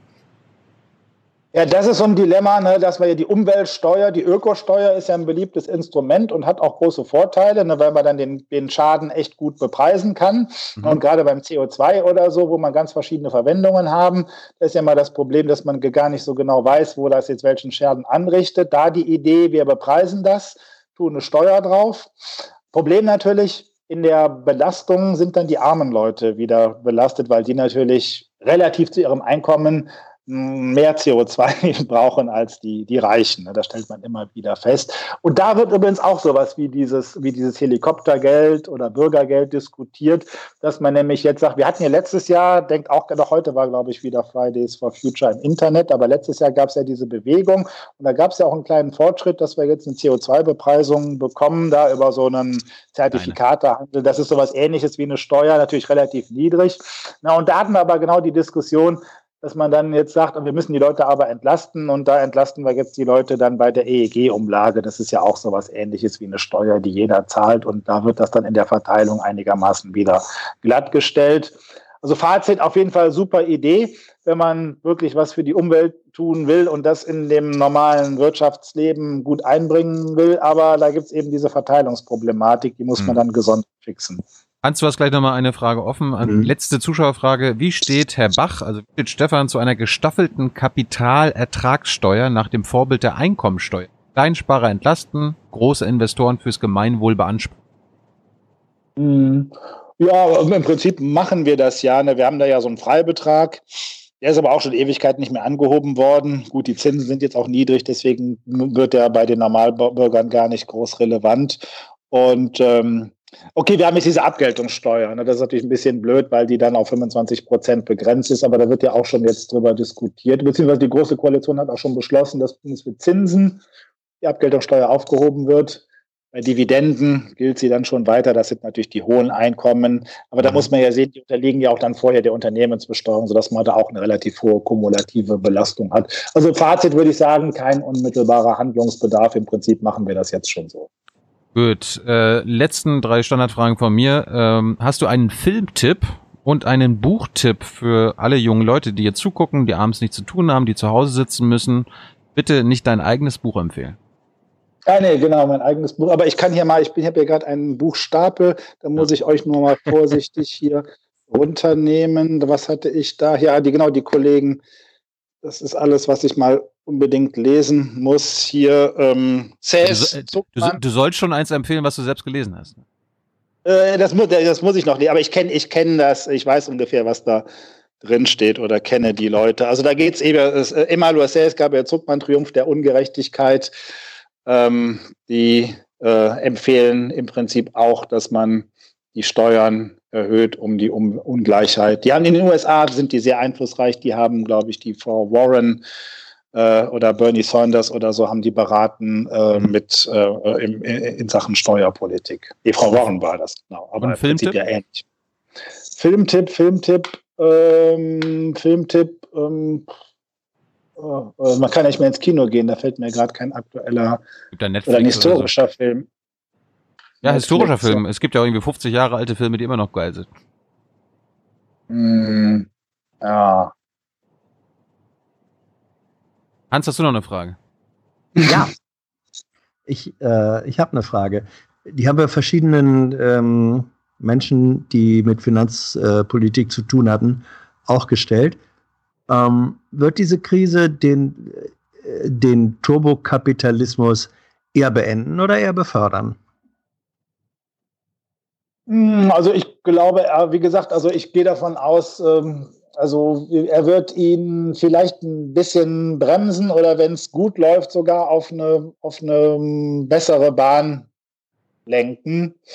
Ja, weil eben ja sich auch, solche auch jetzt allein schon die, die Umwertung von bestimmten Funktionen, ne, also Stichwort systemrelevant vor 10, 15 Jahren waren noch die, die Banken und die Automobilindustrie systemrelevant. Ne? Und heute sind es eben dann die Krankenschwestern und äh, die Verkäufer und Verkäuferinnen und so weiter. Also da hat sich, glaube ich, schon so eine gewisse Umwertung äh, hat sich da hat sich da ergeben und äh, das äh, Umweltproblem wird uns auch weiterhin in Atem halten. Ähm, deswegen würde ich davon ausgehen, dass da schon eine gewisse Veränderung der allgemeinen Rahmenbedingungen stattfindet. Aber wir werden natürlich keine, werden nach der Krise in einem Jahr dann hoffentlich keine, keine völlig andere Welt haben. Dann wird es wieder die Fußball-Bundesliga geben und das mhm. Oktoberfest und irgendwie die, die Party in der Disco. Oder die gab es auch schon vorm Kapitalismus und vorm Turbokapitalismus. äh, ich habe ich hab als allerletzte äh, sozusagen Zusatzfrage, eine ne Scherzfrage, weil du vorhin sagtest, ja, in jeder dritten Christiansen-Sendung äh, wurde damals gesagt, das Kapital, das Scheueré, das Scheueré. Ähm, also Re ist ein wichtig, wichtig im, im, Zusammenhang von Kapital. Weißt du, welches zweite Wort auch noch wichtig ist im Zusammenhang äh, mit Kapital neben Re? Also damals mhm. sagten wir, es gibt äh, Re und es gibt Aktionär. Mhm. Mhm. Kann man auch zusammen aussprechen. Ach so, Reaktionär. Reaktionär. aber, sind, aber sind Kapitalisten sind doch eigentlich nicht reaktionär, oder das ist doch vielleicht ein bisschen ungnädig, oder? Wie kommt wie kam man da drauf oder was war ja. da der Hintergrund? Ja, das waren so, das, das waren so illusionistische linksradikale Ansätze, die zu solchen Karlauern führten.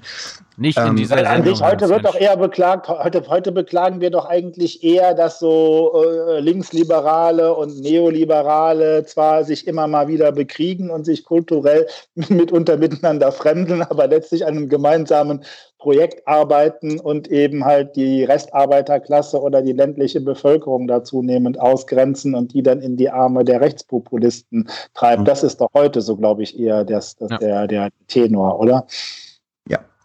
Gut, und letzte Frage. Was hast du gehamstert?